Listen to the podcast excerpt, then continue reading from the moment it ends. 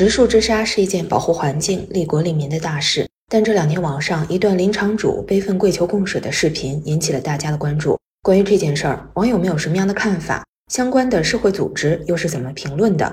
这样的关乎治沙、关乎自然环境的事情，值得我们每一个人关注，期待您的发声。你好，我是静水。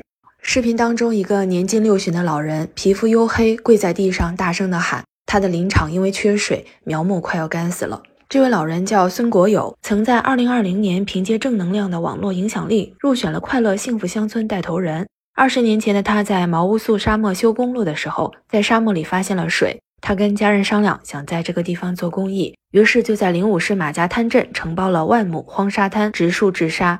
但几年之后，当地的双马煤矿破坏了他这处林场的水源。曾经在2014年新闻当中就曾报道过孙国友林场水源被破坏的这个事情。相关的煤矿曾经与孙国友达成协议，承诺污水治理厂建好之后给林场的树木供水。之后呢，这份协议就成了一纸空文。10年来，孙先生年年要水，煤矿年年推。因为是大量的排水管，只有矿上停了水，林场才能接上水。孙国友的女儿还在视频当中晒出了双方的协议。煤矿曾经承诺在2023年3月27日向林场供水。为了迎接这次供水，孙国友还专门购买了阀门、挖机、发电机、水泵等等，还从兰州请来了人。甚至呢，为了用水，在去年就花了100万买了几公里的管道。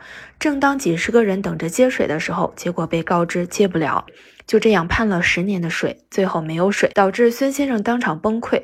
从视频当中我们看到林场的树都是干枯的。而且在后续的视频当中，他还介绍一共有21000亩树木，10年当中因为干旱缺水减少了1/3。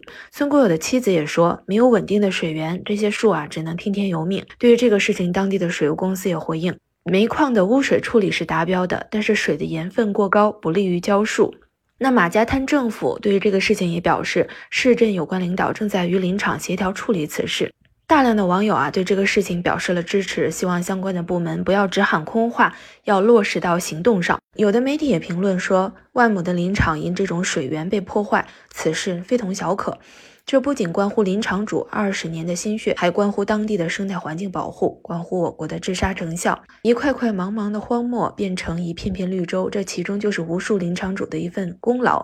眼下当地必须全面调查这个事件，保护那一片片树木，留住那一抹抹绿色的希望，守住我们美丽的家园。其中呢，也不乏有一些反对的声音。在3月30号，中国生物多样性保护与绿色发展基金会濒临物种基金就发微博称，他们种树的地方是毛乌苏沙漠，20年的树还需要浇水才能活，这不是治沙。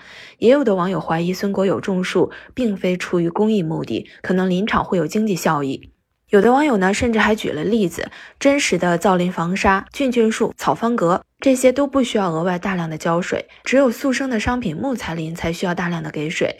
原生植物生存空间被商品林压榨，生态生存环境越来越差，切勿对号入座。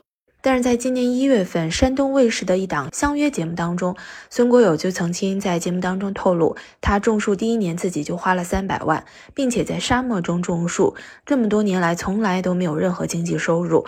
林子承包了50年，已经种了20年，目前还有30年，承包期结束以后，这个林子肯定会送给国家。还有的网友说，无论他种植的是什么样的树木品种，无论是为了自己还是为了环境，但是最终结果还是有利于环境的，有利于治理风沙的，都是对子孙后代有益的事情。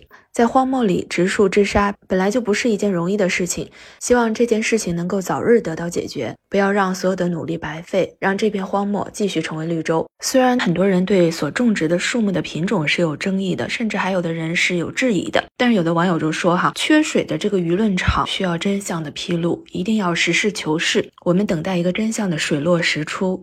都已经过去10年了，早在10年前的 CCTV 央视就已经曝光过这个尾矿破坏沙林、污染水源的事情。污染环境，交了罚款，再非法采矿，再交再干，再交再干，如此荒唐的事情不能理解，也不能接受，不可放过，零容忍。有一种腐败叫无能，我们大家密切关注。中国新闻网就说，网络的信息越杂乱，事态越紧急，就越需要当地的相关部门能够及时的调查清楚真相，还原事件的来龙去脉。当务之急是要首先保证数目的存活，给舆论一个有公信力的真相，不要让各种传言甚至是谣言之火越烧越旺。不管是出于什么样的目的，但是在荒漠植树造林本来就是一件非常不容易的事情。不知道您对这件事情有什么样的看法？期待您的留言。也希望这一次毛乌素沙漠林场供水的事情能够尽快得到实际的解决。那我们今天的话题就先聊到这儿，谢谢您的收听，也希望您订阅、关注我、点赞我的专辑，我们下次见，拜拜。